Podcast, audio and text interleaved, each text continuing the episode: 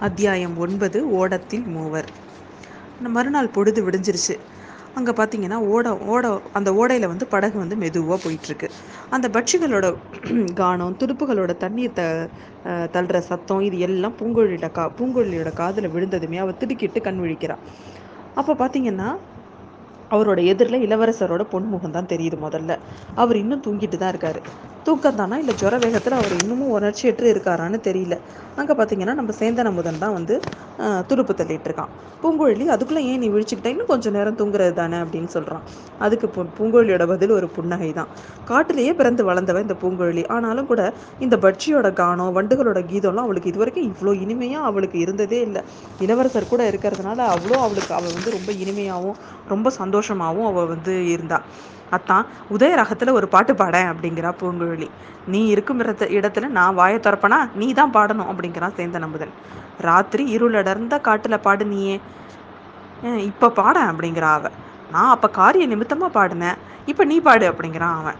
எனக்கு பாடணும்னு ஆசையாக இருக்குது ஆனால் இளவரசருக்கு தொந்தரவாக இருக்குமேன்னு தான் அப்படின்னு அவள் சொல்கிறான் எனக்கு தொந்தரவு ஒன்றும் இல்லை. ரெண்டு பேரும் சேர்ந்து பாடுங்க அப்படிங்கிறாரு அருள்மொழிவர்மர்.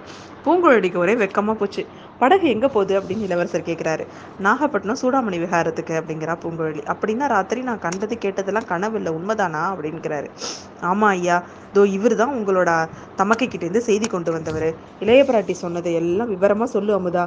என்னை புத்த சங்கத்தில் சேர்த்து விடும்படி தானே என்னோட அக்கா சொல்லியிருக்காரு அப் சொல்லியிருக்காங்க அப்படின்னு அவன் கேட்குறான் இதற்கு என்ன பதில் சொல்கிறதுன்னு அமுதன் வந்து யோசிச்சுட்டே இருக்கும்போதே குதிரையோட காலடி சத்தம் கேட்குது பூங்குழலி சேந்தன் அமுதனும் உனக்கு அப்படியே ஒரு ஒரு நிமிஷம் பயந்துட்டாங்க. இளவரசரோட முகத்தில் ஒரு மாறுதலும் இல்லை. என் நண்பர் எங்கே? வானர் குலத்து வீரர் அப்படின்னு இளவரசர் கேட்டார். கேட்டுக்கிட்டு கண் கண்ணை மூடிக்கிறாரு. கொஞ்ச நேரத்துக்குள்ளே குதிரை மீது வந்தியத்தேவன் வந்துட்டான். படகு நின்றுச்சு வந்தியத்தேவன் குதிரை மீது மேலேருந்து இறங்கி கீழே வரான். ஒன்றும் விசேஷம் இல்லை நீங்கள் பத்திரமா இருக்கீங்களான்னு பார்த்துட்டு போக தான் வந்தேன். இனி ஒரு அபாயமும் இல்லை அப்படின்னு சொல்கிறான் வந்தியத்தேவன். மந்திரவாதி அப்படிங்கிறா பூங்குழலி. இந்த படகுல இளவரசர் இருக்கிறாருங்கிற சந்தேகமே அவனுக்கு இல்லை. நான் சொன்னதை அவன் அப்படியே நம்பிட்டான் அப்படிங்கிறான். அவனை அவன் அவன் வந்தானா? அவனை ஏதாவது பாத்தியா நீனு? அப்படிங்கிறான். அவனை பார்த்தேன் ஆனால் அவனை பிசாசை பார்த்ததா நான் பயந்து நடு பயந்துட்டு வேஷம் போட்டுட்டு ஓடி போயிட்டேன் அப்படின்னு சொல்கிறான் இள இளவரசர் எப்படி இருக்காரு அப்படின்னு கேட்குறான் நடு நடுவை விழிச்சுக்கிட்டு ரெண்டு வார்த்தை பேசுகிறாரு அப்புறம் நினைவு எழுந்துடுறாரு அப்படிங்கிறா. இந்த ஜுரமே அப்படிதான் இது இன்னும் எத்தனை நாளைக்கு இருக்கும்? கொஞ்சம் சில பேருக்கு வந்து ஒரு மாதம் கூட இருக்கும். சூடாமணி விகாரத்துக்கு பத்திரமா கொண்டு போய் சேர்த்துருங்க. பிக்ஷுக்களோட வைத்தியம் செஞ்சா ரெண்டு வாரத்தில் அவங்க குணப்படுத்திடுவாங்க. ஜாக்கிரதை பூங்கொழி உன்னை நம்பி தான் நான் இளவரசரை ஒப்படைச்சிட்டு போகிறேன் உன் அத்தான் எங்கேயாவது கோயில் கோபுரத்தை பார்த்தா தேவாரம் பாடிக்கிட்டு சுவாமி தரிசனத்துக்கு போயிடுவான்.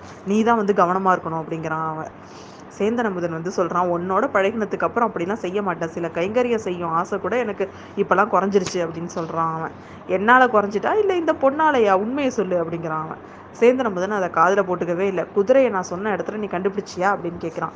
குதிரை என்ன கண்டுபிடிச்சிது? இதுதான் நான் உன்கிட்ட தஞ்சை விட்டுட்டு தஞ்சையில் உன்கிட்ட விட்டுட்டு வந்த குதிரை தானே இது அப்படின்னு கேட்குறான். ஆமாம் இருட்டில் இது அடர்ந்த காட்டுக்குள்ளே என்னை பார்த்துட்டு கணிச்சது அராபியர்கள்கிட்ட நான் அகப்பட்டுக்கிட்டதில் ஒரு விஷயம் தெரிஞ்சுக்கிட்டேன் அமுதா. குதிரைகளை வெறுங்காலோட நம்ம ஓட செய்யறது ரொம்ப பாவம். குழம்புக்கு அடியில் இரும்பு கவசம் அடித்து ஓட்டணும் நம்ம. முதன் முதல்ல நான் பார்க்கும் கொல்லுப்பட்டறையில் இதுக்கு குளம் இதோட குழம்புக்கு கவசம் அடிக்க சொல்ல போகிறேன் சரி சரி அதையெல்லாம் பற்றி பேச நேரம் இல்லை. மறுபடியும் உங்களையும் இளவரசரையும் பார்ப்பேனோ என்னமோ எனக்கு தெரியல. இளவரசர் மறுபடியும் விழிச்சா நான் வந்து பழையாறைக்கு போகிறேன்னு சொல்லு. அங்கேருந்து விரைவில் செய்தி அனுப்புறதாவும் சொல்லு.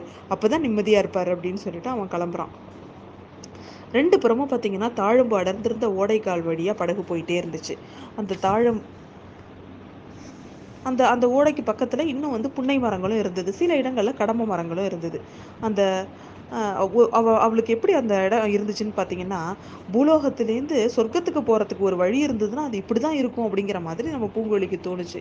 இடையிடையே கிராமங்களும் இருந்துச்சு. அங்கே போய் இளவரசர் வந்து இளவரசருக்கு பாடும் பூங்கொழிக்கு உணவும் சேந்தன முதன் வாங்கிட்டு வந்தான்.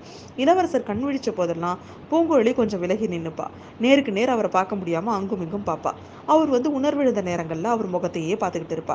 சேந்தன் கிட்ட பல விஷயங்களை பேசிகிட்டு இருப்பா அவ. சில சமயம் ரெண்டு பேரும் சேர்ந்து பாடிட்டு இருப்பாங்க. சேந்தன் அமுதன் உணவு தேடி கிராமங்களுக்கு போன சமயத்திலலாம் பூங்குழலி இளவரசரோட நெத்தியை தடவி கொடுக்கறது தலையை கோதி விடுறது இந்த மாதிரி பண்ணிக்கிட்டே இருப்பா. அப்போல்லாம் அவளுக்கு அவ்வளோ உள்ள உள்ளம் பொங்கி உடல் சிரித்து பரவச நிலையில அவள் இருப்பா. இந்த மாதிரி அவள் எத்தனையோ பூர்வ ஜென்மங்கள்ல அவருக்கு பணிவிட செஞ்சது மாதிரி ஒரு உணர்வு அவளுக்கு இருக்கும். ஒரு பகல் ஒரு இரவு வந்து அவங்க இந்த ஓட வழியாவே படகுல போனாங்க. பூங்குழலியும் சேந்தன் அமுதனும் முறை போட்டுக்கிட்டு அப்பப்போ கொஞ்சம் நேரம் தூங்குனாங்க. அவங்க தூங்குன நேரத்துல அவளுக்கு பார்த்திங்கன்னா ஒரு பல உருவம் தெரியாத இன்பமான கனவுகள்லாம் பூங்குழலிக்கு. மறுநாள் சூரியோதய நேரத்தில் பார்த்திங்கன்னா அவங்க வந்து நாகப்பட்டினத்துக்கிட்ட போயிட்டாங்க. நாகப்பட்டினத்துக்கு அருகில் அந்த ஓடையிலேருந்து ஒரு கிளை பிரிஞ்சு சூடாமணி விகாரத்துக்கே நேராக போச்சு. அந்த கிளை வழியாக படகை கொண்டுட்டு போனாங்க. அது வந்து புத்த விகாரத்தோட பின்புறத்தில் போய் மு பின்புறம் வழியாக போச்சு. அந்த புத்த விகாரத்தோட பின்புறத்தில் போய் இவங்க ஓடத்தை நிறுத்துறாங்க. அந்த சமயம் பார்த்தீங்கன்னா அந்த புகழ்பெற்ற சூடாமணி விகாரத்தில் ஏதோ குழப்பமாக இருந்த மாதிரி இருந்தது. விகாரத்தோட வாசலில் ஜனக்கூட்டமும் இறைச்சலும் அதிகமாக இருந்த மாதிரி இருந்தது. உள்ளே இருந்த பிக்ஷுக்கள்லாம் அங்கேயும் இங்கேயும் ஓடிட்டு இருந்தாங்க. படகுலேருந்து மூணு பேரும் கரையில் இறங்குறாங்க.